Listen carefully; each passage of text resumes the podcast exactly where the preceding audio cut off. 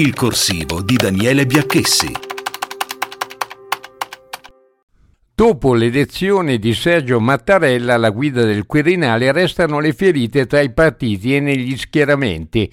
Non c'è un soggetto politico dell'arco parlamentare che può tirarsi fuori da rese dei conti interne, scontri sulla leadership, proteste neanche più tanto velate. I rapporti interni al centrodestra sono ai minimi storici. Meloni dice che il centrodestra è polverizzato. Salvini convoca un Consiglio federale della Lega mentre cresce il malcontento interno.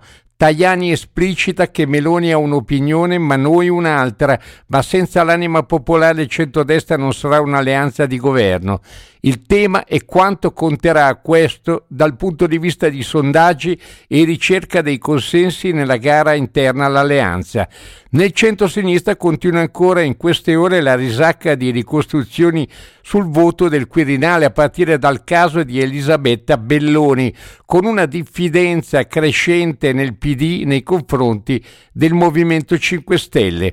Questo turbinio ormai alla luce del sole non può che confluire nelle tensioni nella maggioranza. Draghi vuole portare i partiti a ritrovare un senso di responsabilità collettivo all'azione di governo.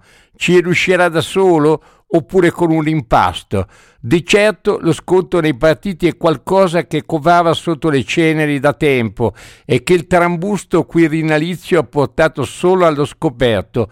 Non so quanto potrà durare, ma è sicuro che solo il Presidente del Consiglio è in grado oggi di trovare una sintesi, prima che la maggioranza che lo sostiene da un anno si dissolva e l'elezione anticipata con una nuova legge elettorale possa diventare un ordine del giorno. È una opzione possibile.